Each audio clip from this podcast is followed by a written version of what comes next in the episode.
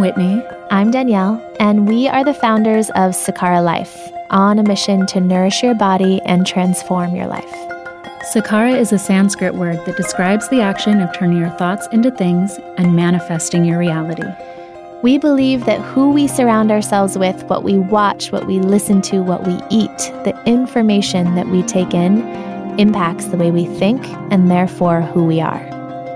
The conversations that follow are with bold thinkers who have had an impact on how we view the world, ourselves, and what it means to live the Sakara life. The intention of these conversations is to push each of us to greater heights so that we can turn our thoughts into things and all shine our light a little brighter. We are so excited to be on this journey with you. Welcome to the Sakara Life. Today, we're joined by Stephanie Seneff, a senior research scientist at MIT's Computer Science and Artificial Intelligence Laboratory, to discuss the harm caused by glyphosate, also known as Roundup. She uses her unique educational background that combines nutrition science, biology, and engineering to raise awareness of the lasting impacts of glyphosate on our bodies, our health, and the earth. In her newest book, Toxic Legacy, Stephanie writes one of the most insidious toxic exposures affecting virtually everything we humans depend upon for maintenance of biological homeostasis the food we eat, the air we breathe, the water we drink, the microbes that work so hard for us, and the minerals we require is glyphosate. While this topic can feel discouraging and sometimes overwhelming, I know in this episode I definitely start to feel that way. This conversation is really meant to empower you with knowledge to live a more informed life and reconsider your choices when it comes to consumption and nutritional habits. So, we hope you enjoy this insightful and quite deep and dense episode. And please join us in welcoming Stephanie Seneff. Well, Stephanie, we are so excited to have you on the Sakara Life podcast today. We like to start every episode of our podcast with the same question, which is What is your mission here on earth? Yes, a great question. And I guess it is really to uh, make sure that the next generation is healthy enough to keep us, to move us forward and to keep the earth sacred and, and healthy itself, to, to maintain a healthy environment and healthy human beings so that we can be productive and our children, our grandchildren can be productive when they grow up and take over where we've left off. So that's my main mission. I think um, I, I started uh, really in 2008 with my concern about the autism epidemic. That was the thing that was mm. catching my eye. Rates were going up every year. They were saying, oh, it's genetics. You know, it, it was being dismissed. It wasn't something we needed to figure out. It was just happening and it was just going up, and that was the way things were. So that didn't make any sense to me.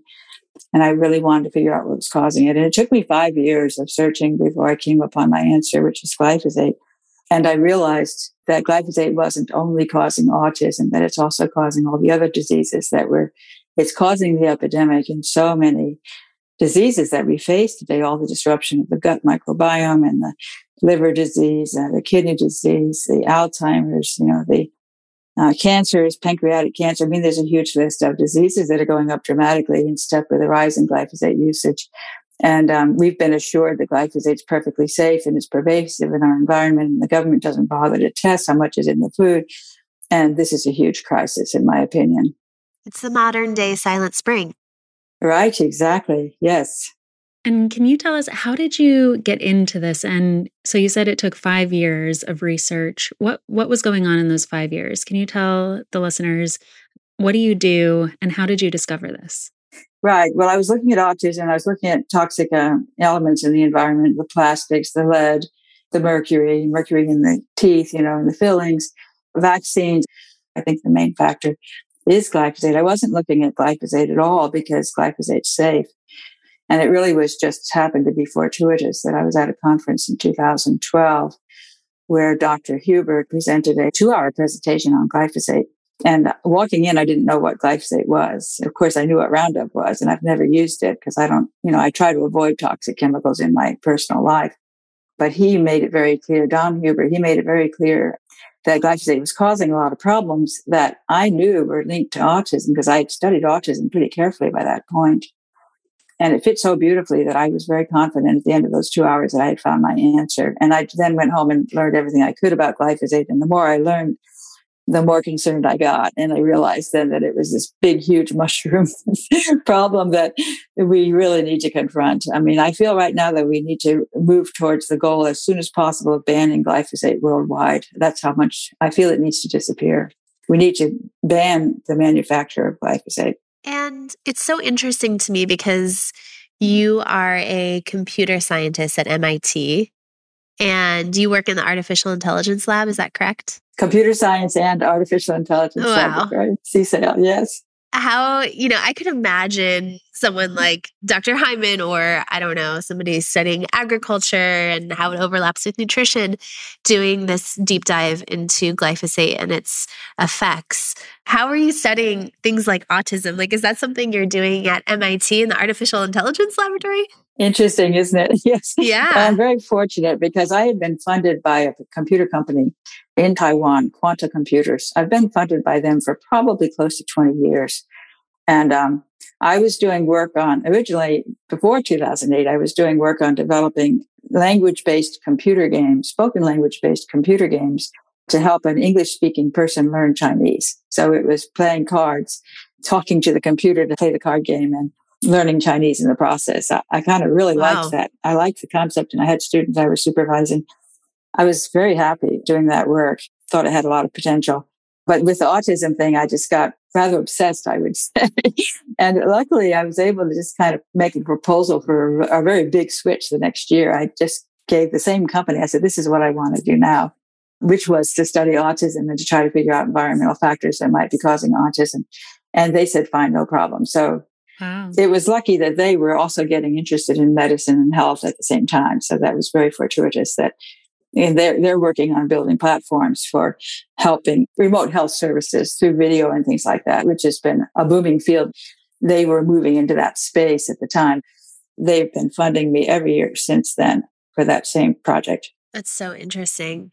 So, can you give us and, and the listeners kind of a glyphosate 101? What is it exactly? Okay, yeah, glyphosate is the active ingredient in the pervasive herbicide Roundup, which most people know. Many people use it on their lawns to control the weeds in their walkways or the dandelions. Most people consider it to be harmless to humans, I would say. Don't need to wear protective gear when you use it. Most people have no idea that it's all over the food supply. So government's not testing, but the Canadian government was actually, I have a friend from in Canada. His name is Tony Mitra, and he's been bugging his government for years to test vaccine. They finally decided to do it on his pressure. And they gave all the data to him and he wrote a book called Poison Foods of North America, where he has all the results of their tests on something like 8,000 food samples. And it's quite disturbing because they showed they were getting Canadian foods and imports from Europe, from Mexico, from US. Consistently, Canadian and US foods were testing uh, significantly higher than Europe or Mexico. Mexico was coming in right there with Europe, about the same level as Europe and significantly lower than US and Canada. Was that recently? Yeah, I think that I think it was done a few years ago, a couple of years ago, maybe three years ago. Um, and they found sky high levels in surprising places because people think, oh, non GMO, that's safe. And that's not true at all. In fact, the highest levels were found in non GMO foods like oats and wheat and barley and garbanzo beans, chickpeas, you know, hummus, for example. Sky high levels, highest levels were showing up in these foods that are non-GMO sprayed right before harvest with glyphosate. So that was a real uh, shocker for me when I found out that wheat was being sprayed right before harvest. Isn't it used also as a drying agent, not just as a an herbicide, but a desiccant? Also- that's right. It's not being used to kill the weeds; it's being used to kill the crop a desiccant. So it dries it out and it forces any crop that's going to go to seed, forces it to go to seed, which synchronizes the yield, synchronizes so all the things go to seed at the same time, right after they got hit with glyphosate, which increases the yield because you sort of harvest at one time. You, know, some stuff's not quite ready yet, some of it's already too ripe, but you can get it all at once the same time by spraying the whole thing with glyphosate right before the harvest. Oh, right. And you can imagine, like, you know, they have to use these big machines to harvest. And so if you harvest something like the wheat too early, it like gums up the machine. So, right. And drying it out is helpful too. And uh, it makes it much easier to clear the crop for the next year. they also, uh, these crops, many of these crops are used in the biofuel industry. This is something I've become concerned with lately. I learned all about biofuels when COVID first hit. I started looking into biofuels and uh, quite disturbing because, like, for example, they'll harvest the wheat and then they'll take the stubble and they'll throw it on a barge, take it down to New York City, run it through a processing plant, and out comes, you know, biodiesel, biogas, bioethanol, all these biofuels that are then used in the vehicles driving on the streets in the airplanes. So then we get to eat it and breathe it now. And breathe it, yes. And in fact, I was, you know, I suspected it was escaping combustion.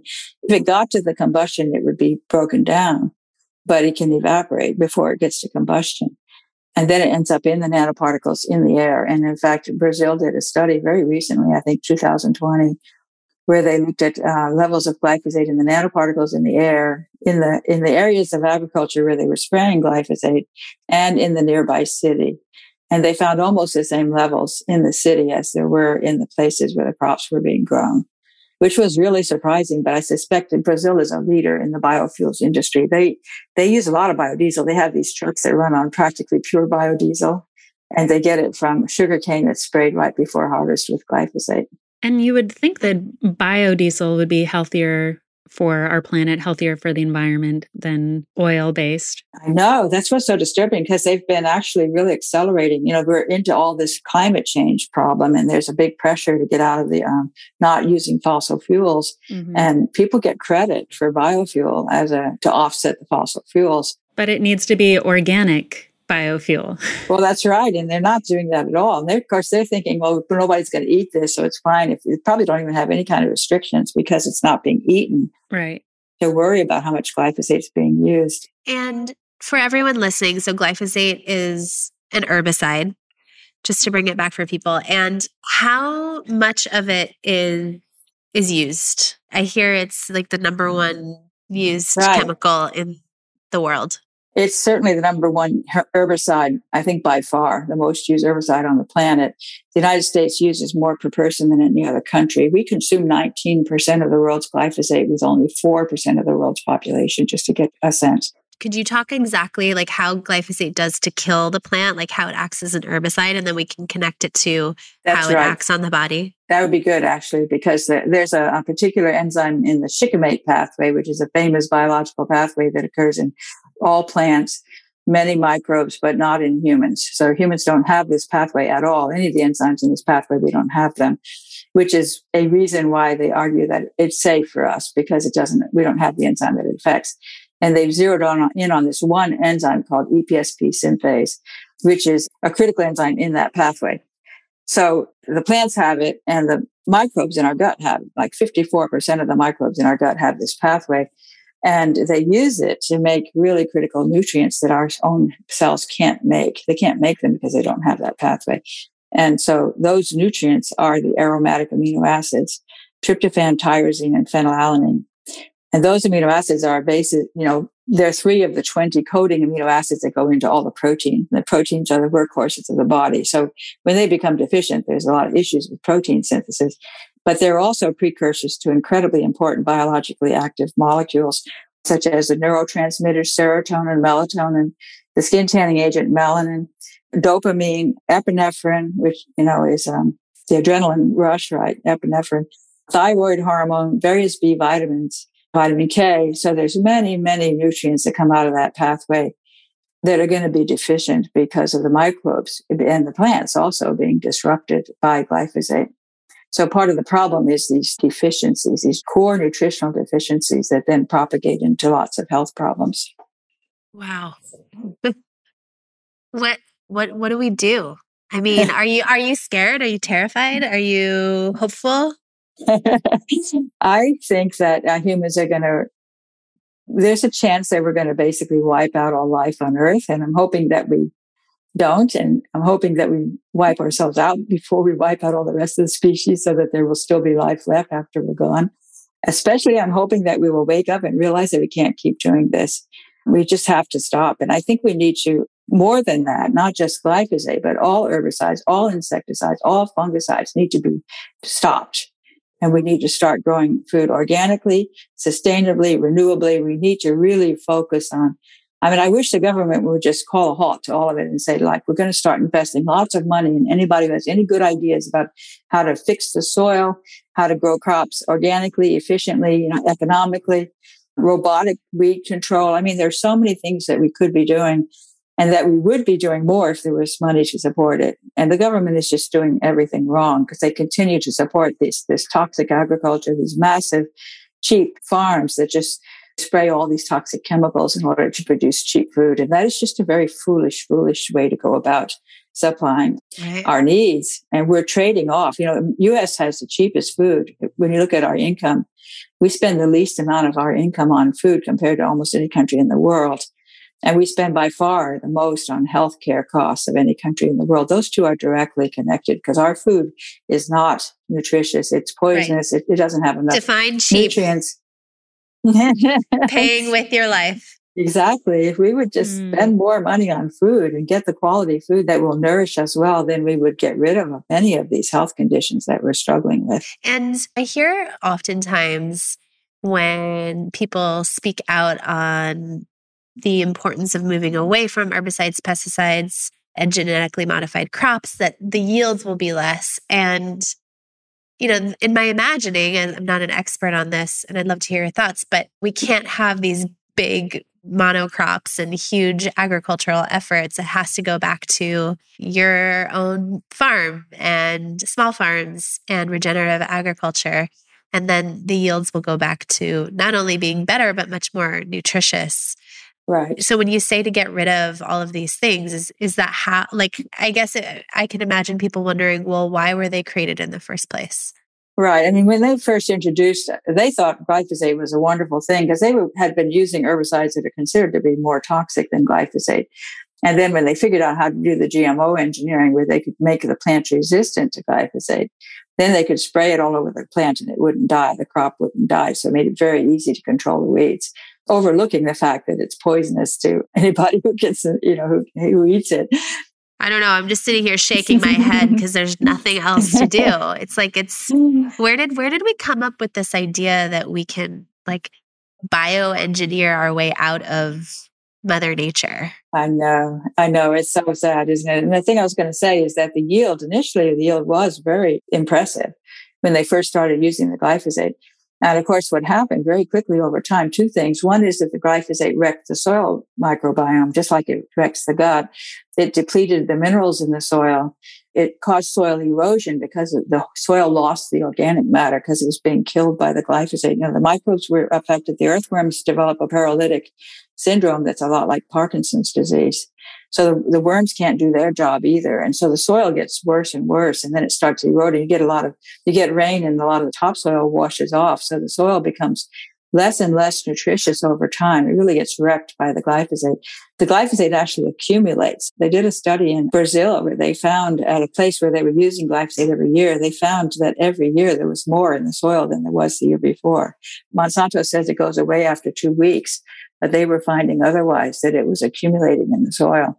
So the soil gets worse and worse. Then the yield starts going down.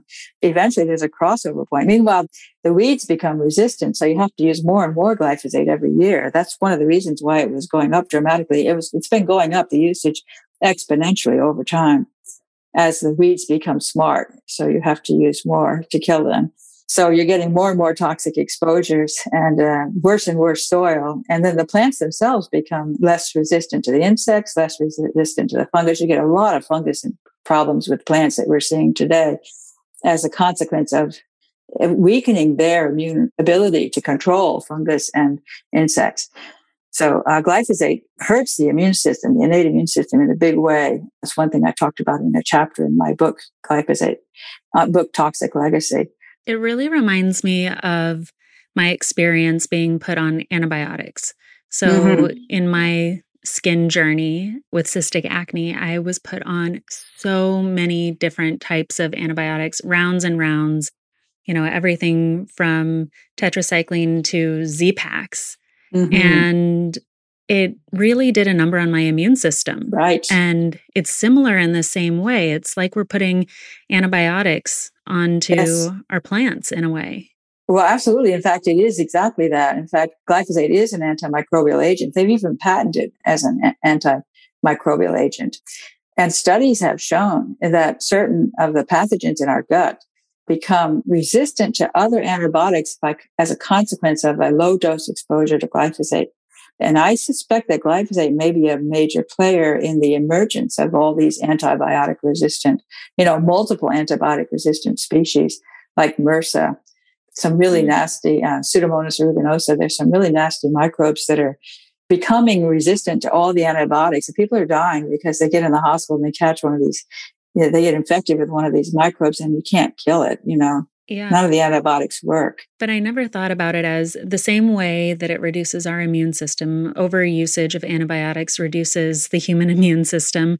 Same with Mother Earth, same with the soils that we're hurting her immune system and her innate ability to defend and thrive essentially with using these herbicides and antimicrobials. And it's also crazy because there's it's not as if you know the US is using so much so yes where we might be exposed to more but there's no escaping it right like it's everywhere that's what's really frustrating you really cannot avoid glyphosate if you live in the United States it's just about impossible to fully avoid it I certainly only buy organic, certified organic when I shop at the grocery store. And I'm pleased to see how much certified organic is now available in the Boston area, for example. Many of the grocery stores have large selection of certified organic foods, a growing selection, I should say, even, which is encouraging.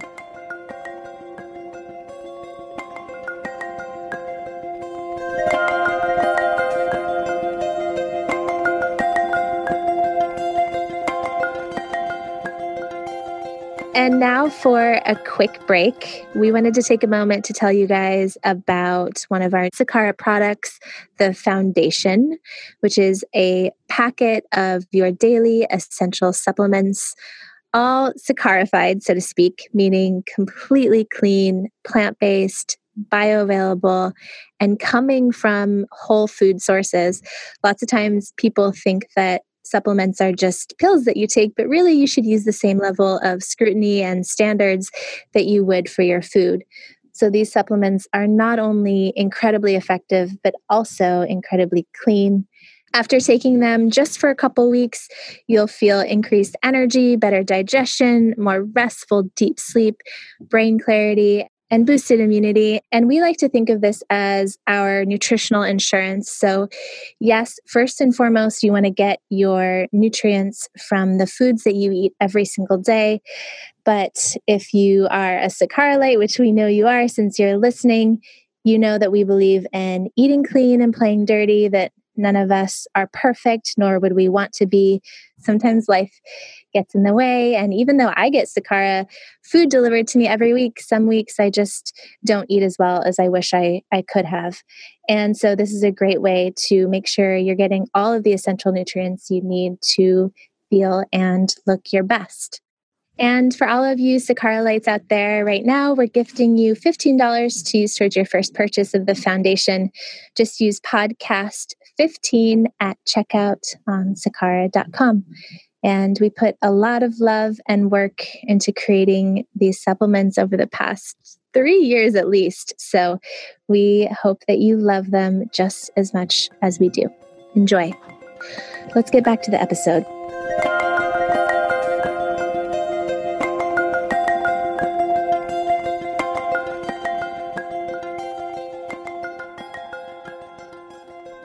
And I know there are actual tests where you can test yourself for glyphosate. I think they're usually urine tests. I have never done one, but I, I think they're fascinating. Mm-hmm. Have you tried those before? Do they work? Yes, I confess that I did do a urine test and I was positive. I was really shocked because I'd been eating certified organic for a long time and I did have, you know, relatively low level, but not zero. And so where I had been quite careful, maybe right, because it, it, comes in your water, it comes in the air. Yes, it's really, uh, and even in the organic in your supplements. Food. Right. There's a worry about we, that. We test our supplements for glyphosate, but many don't. Yes, I, I, think that's an important question as to what extent it's in supplements. In fact, I even wrote a paper together with colleagues proposing it was a hypothesis that glyphosate contamination in drugs, injectable drugs, mm. could be a causal factor in some really strange adverse uh, reactions that people were having to those drugs. That was a really fascinating uh, study that we did on the looking at the drug side effect database uh, online from the U.S. government. Wow! And we zeroed in on the drugs that are for whom death as a side effect was the title of our paper. Mm, death wow. as a side effect because we were looking at drugs that for which death was a strong side effect and it was going up over time in step with the rise in glyphosate usage. And we determined how those drugs were manufactured. And it seemed clear to us that you could expect glyphosate contamination given the way they were manufactured.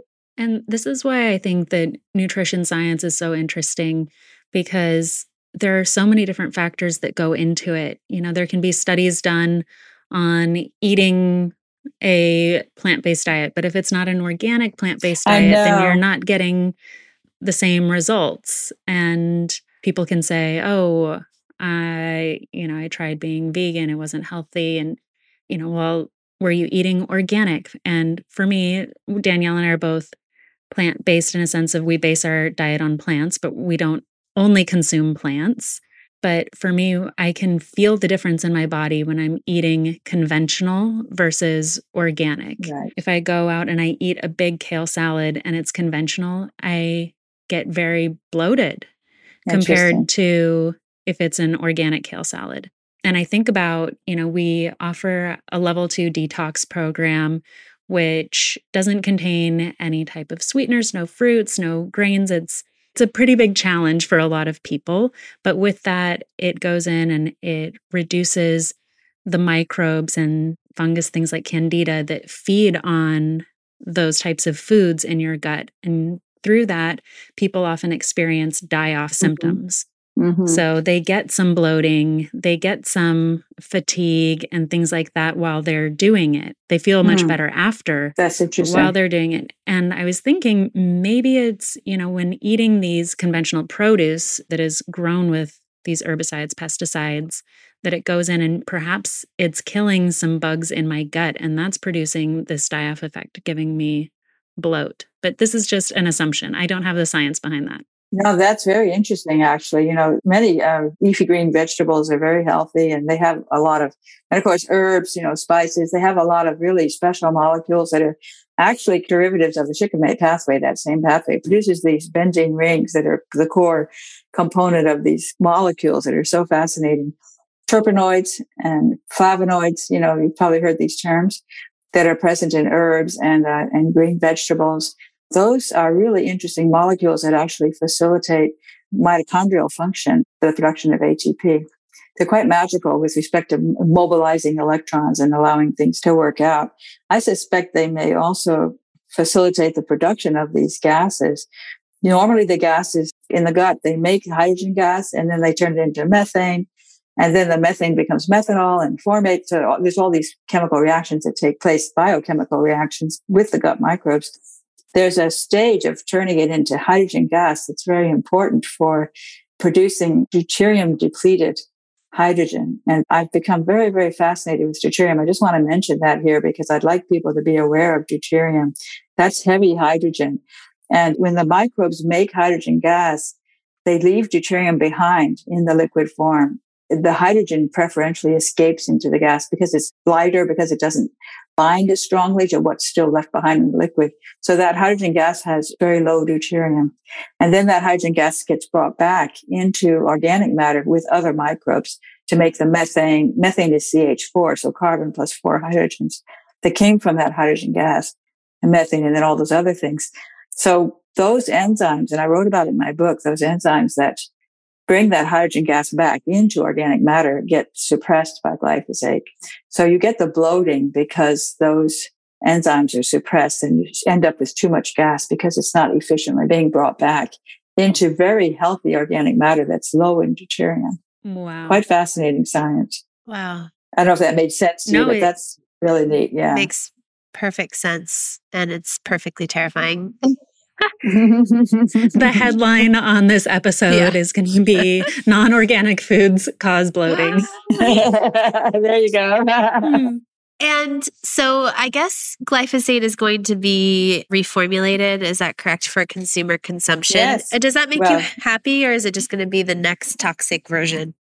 I know. I'm sure they'll put something else in there that's also a toxic chemical. So I don't know what that will be, and it probably won't be any better. I mean, they're all really bad. Atrazine has, a, you know, a lot of problems, Yeah.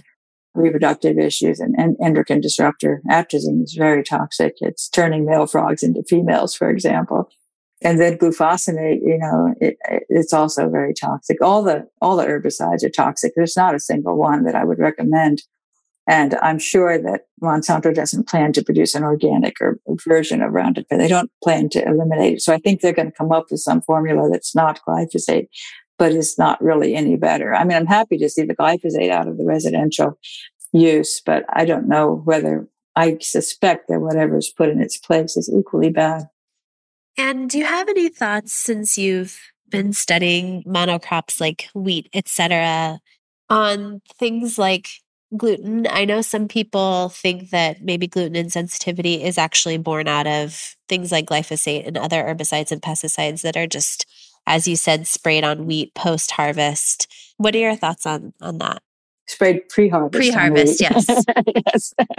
yeah, I think gluten intolerance is glyphosate intolerance. I think it's the same thing. And in fact, I have another paper that I wrote together with Anthony Samsel on exactly that topic, that glyphosate contamination in the wheat is what I believe is the cause of the epidemic we're seeing in gluten intolerance. People had it before glyphosate, but the gluten intolerance, uh, celiac disease is actually going up exactly in step with the rise in glyphosate usage on wheat. It matches much better with the usage on wheat than it does with the usage on corn, for example.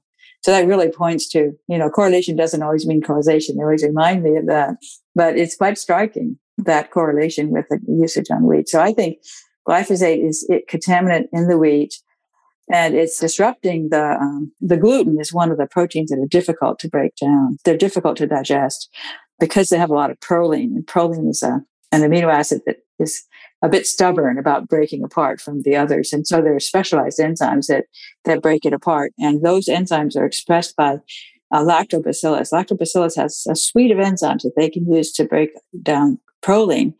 And lactobacillus is hit hard by glyphosate, in part because of the shikimate pathway, also because they really depend on manganese for detox, and manganese gets severely chelated by glyphosate, so it becomes unavailable to the lactobacillus.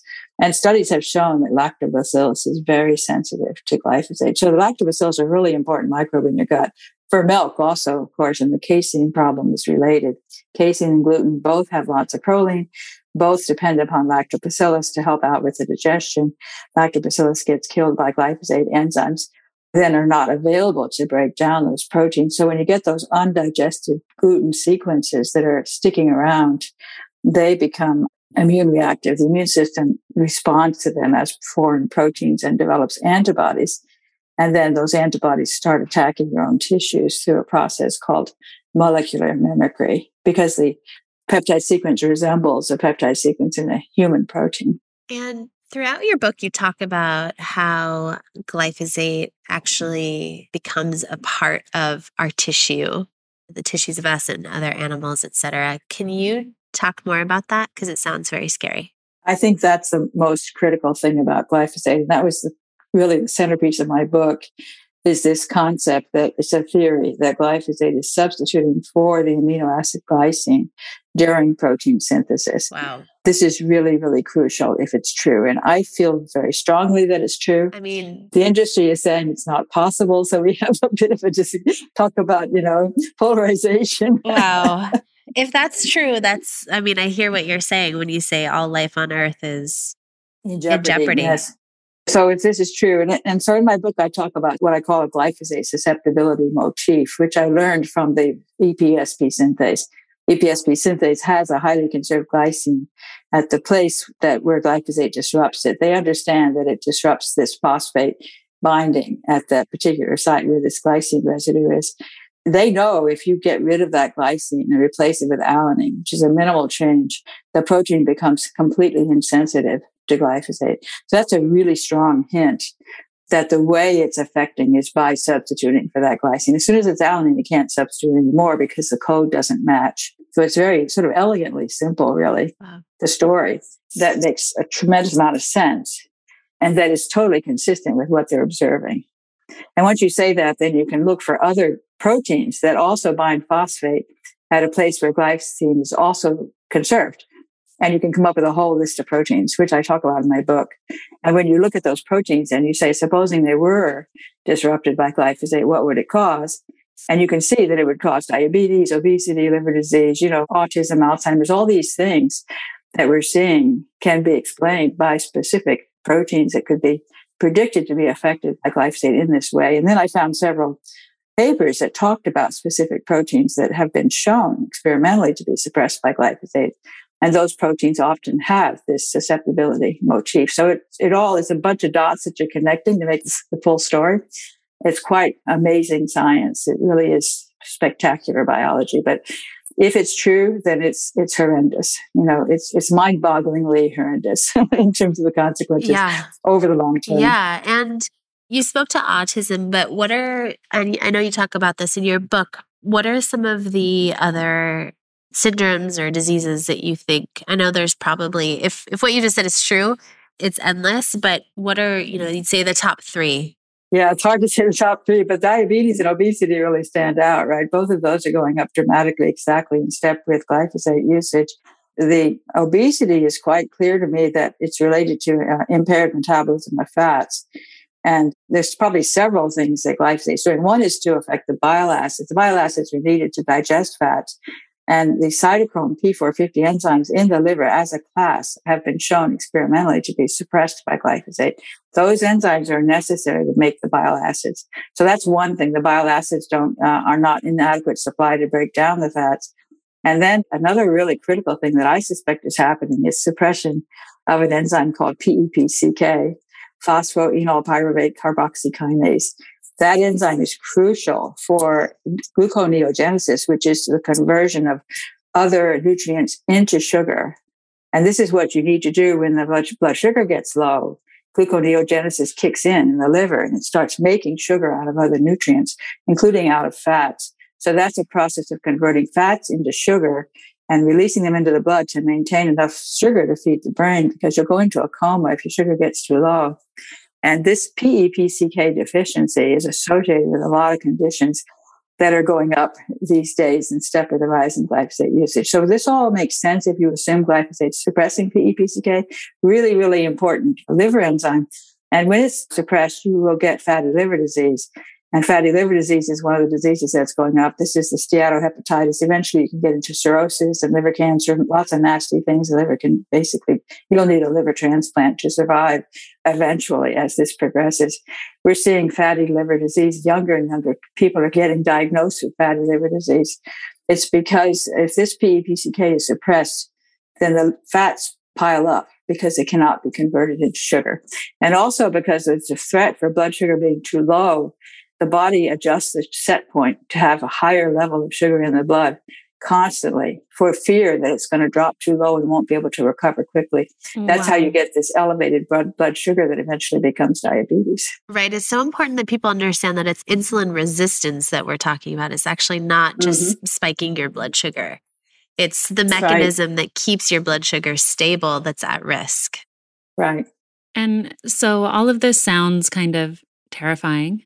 I mean, we're exposed to glyphosate all the time, whether we want to be or not. You know, we just talked about how I know it's, it's in the air. We can't avoid it. Yeah. And so, what can we do about it? Are there certain things that we can do to detox the glyphosate out of our systems? Or are there different types of enzyme supplements or things that we should be taking in order to support where glyphosate breaks down those systems and pathways in our body? What do you think? Well, one thing I would like to say is to eat a lot of sulfur containing foods because uh, in my book, I identify sulfate as a critical issue, deficiencies well, in sulfate. Well, that's good because at Sakara, it's one of our pillars of nutrition, sulfur rich vegetables, and you get them in your meals exactly. every day. Cruciferous vegetables, garlic, onions.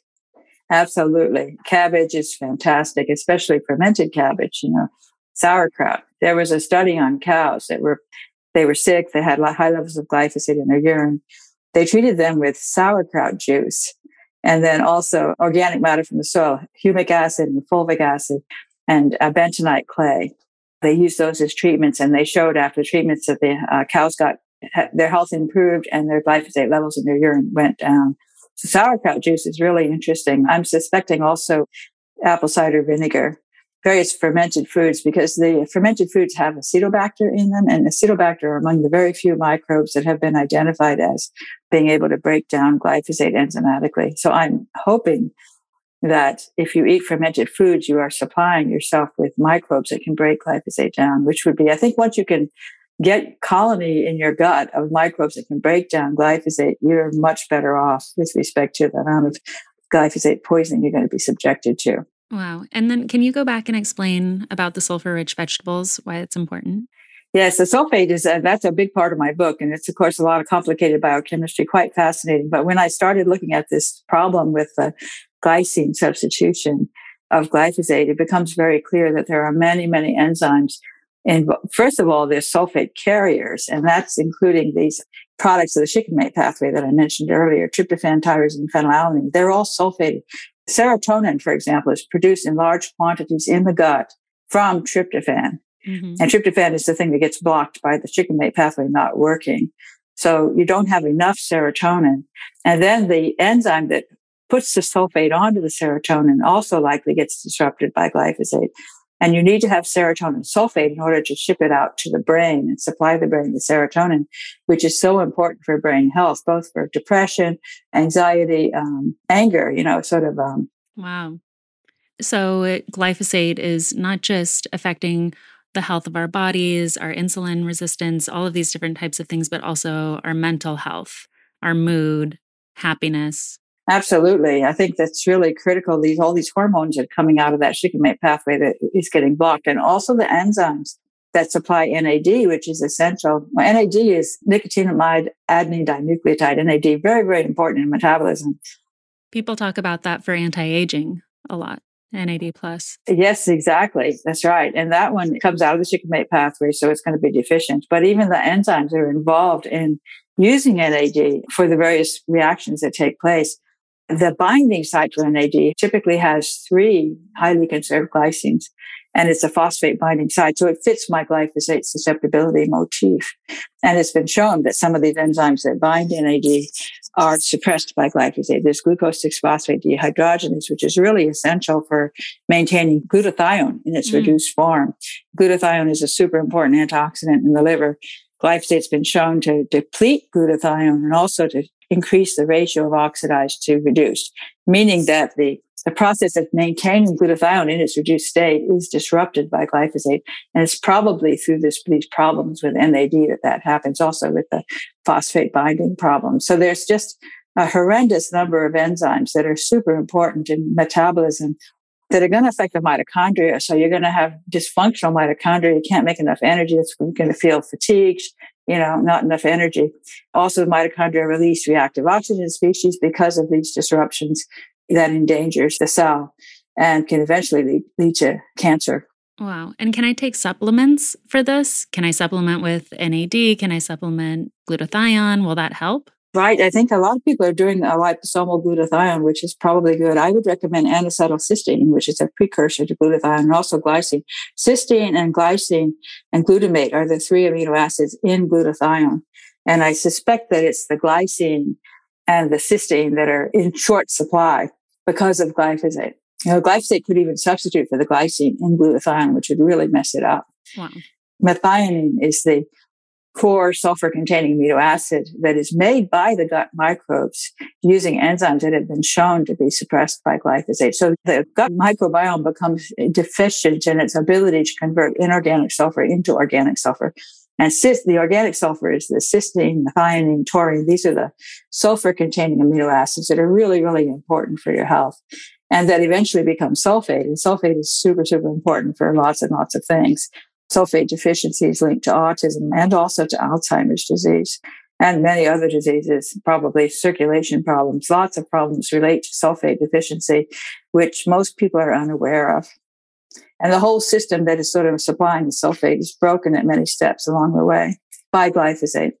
So all of this probably is so overwhelming for anyone listening because it's overwhelming for me. And I knew much of this, so not to the detail you're speaking, but so I know we've talked about some things that we can do, but what do you personally make sure you always do? Like, what are the things yeah. that are your non negotiables? So, certified organic food when I shop at the grocery store, always buy that. Occasionally I cheat. I go to a restaurant and yeah. there's nothing organic. I, I pick and choose to try to pick the most optimal thing in those circumstances. Sunlight. I want to mention sunlight. I really am a great believer in sunlight exposure to the eyes and to the skin. No sunglasses, no sunscreen, straight up sun. I think it's crucial. And sunlight, it's not just about vitamin D. And so um, I believe in getting your vitamin D from sunlight exposure. And you're you're not just getting vitamin D, you're also getting cholesterol sulfate, which is super important for supplying both cholesterol and sulfate to the body, to all the organisms and all of the organs in your body. That's going to be catalyzed by sunlight. So great believer in sunlight. Sunlight to the eyes goes straight to the pineal gland sulfation in the pineal gland is crucial for being able to sleep at night because the melatonin that's produced there is sulfated before it's shipped out. And it's melatonin supplies both melatonin and sulfate to the brain while you sleep so that it can clear the garbage. So you need to have really lots of sulfate to be able to clear cellular debris. And part of that debris is glyphosate contaminated protein. So if you can get your lysosomal systems working well, then you can clear glyphosate. So I think one of the most important re- ways to clear glyphosate is to make sure you've got plenty of sulfur and plenty of sun, sulfur and sun, plus the certified organic diet. I like a high fat diet, low carb, and of course, lots and lots of foods that are high density in micronutrients. Mm-hmm. Oh, Stephanie. mm-hmm. Why don't you go work for Monsanto and and come up with you know, something that will help, you know, big ag at least be happy and not just have to fall off a cliff because we all know that's not going to happen in this capitalist right. society. But I think there may be some hope with um, with robotics. Actually, I have some friends who are, you know, technologists who are finding a technology mm. solution mm. involving a a robotic tractor that can get fuel from solar panels drives around in the field. It has vision to recognize the weeds. It has laser beam to kill them. I mean, there's sort of this notion that you could develop technology that would allow these things to go out into the fields and kill the weeds without even involving human labor. So if that could be worked out, it would be for the big farms because the little farms wouldn't be able to afford these things they'd be too expensive. But maybe that would be an answer for the big farms. Not sure which is more terrifying, glyphosate or I know robots with lasers. farms. I know what you mean. That's like a different kind of danger. Bring in the laser. Wow. Yeah. yeah. Well, we are just so grateful for you and the work you're doing to uncover all the science behind why we need to change our ways. So Thank you. Thank you. Thank you so much yeah, for having this me. episode went deep. Yeah. Yes, it did. I hope not too deep. Yeah. I always do get a little bit tied up in the uh, details of the biology because I do love it. It's so fascinating. We love it. We love it. And just going deeper and deeper into it, understanding that it's not just that first surface layer that is affected but you know everything is an ecosystem everything is connected and one part of our body is connected to another part and connected to the earth so i think you really took us there today and why it is so important for us to make healthy choices, to choose organic, to care about what goes into our body, that it affects us, it affects our health, and it affects the environment. So, thank you so much thank for you. that information and helping to spread that word. Thank you so much for having me.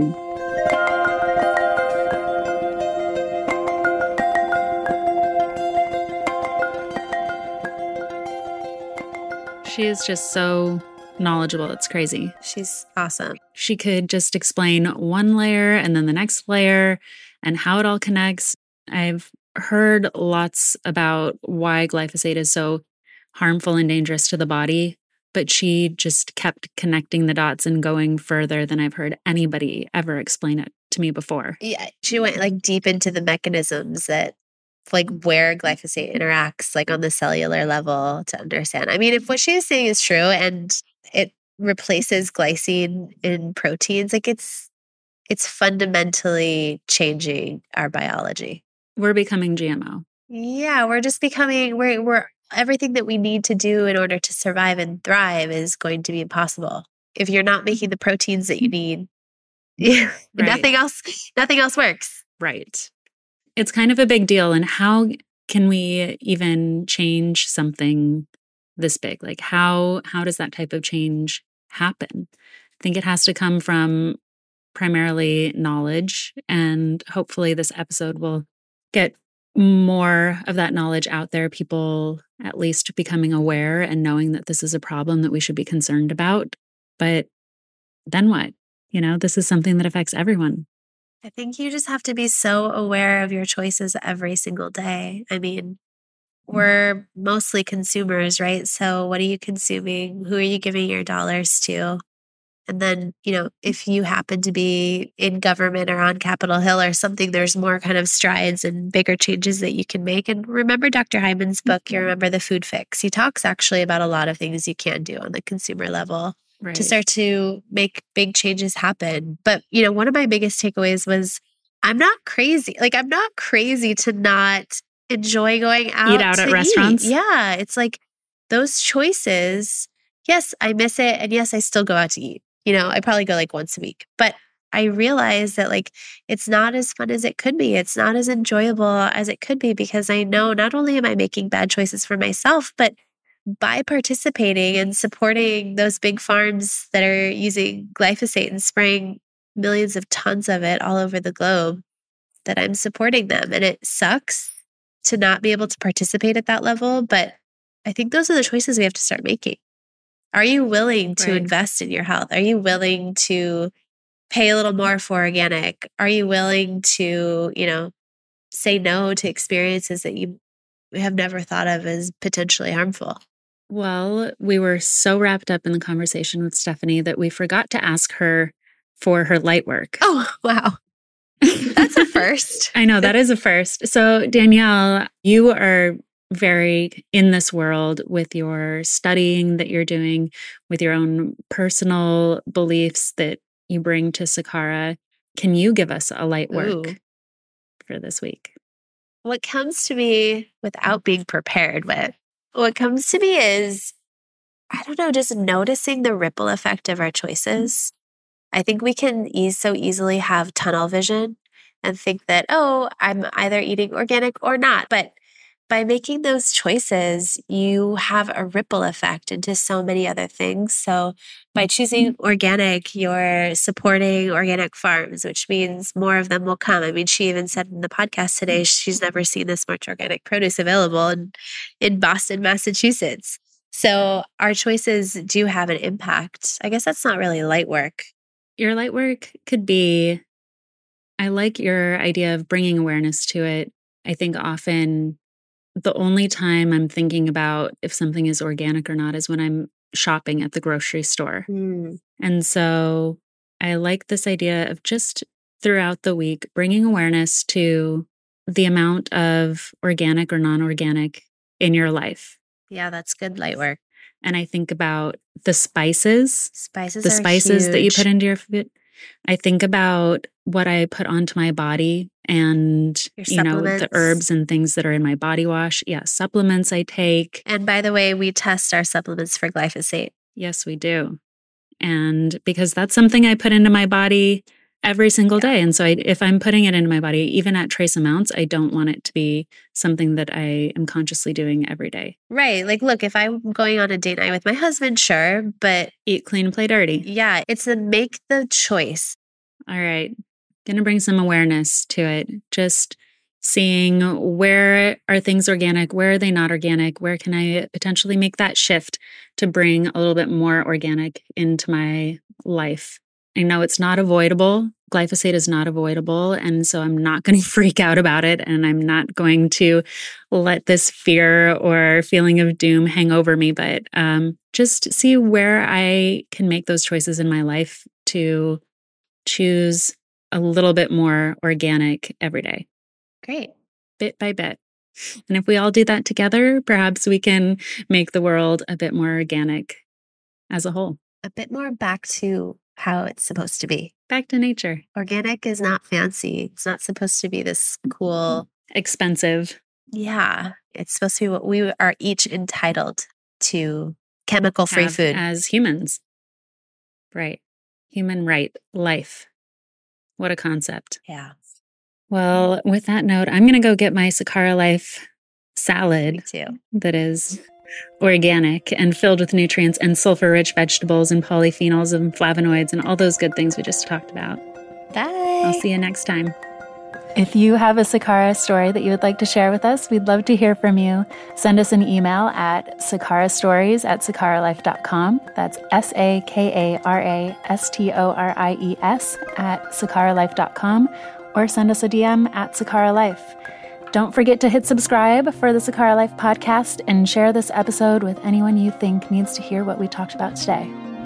And don't forget about the light work. It might feel a little hard, a little uncomfortable, but it's supposed to. The whole idea is that we lean into what's uncomfortable so we all get to shine our lights a little brighter. And we'll see you on the other side, Sakara Lights.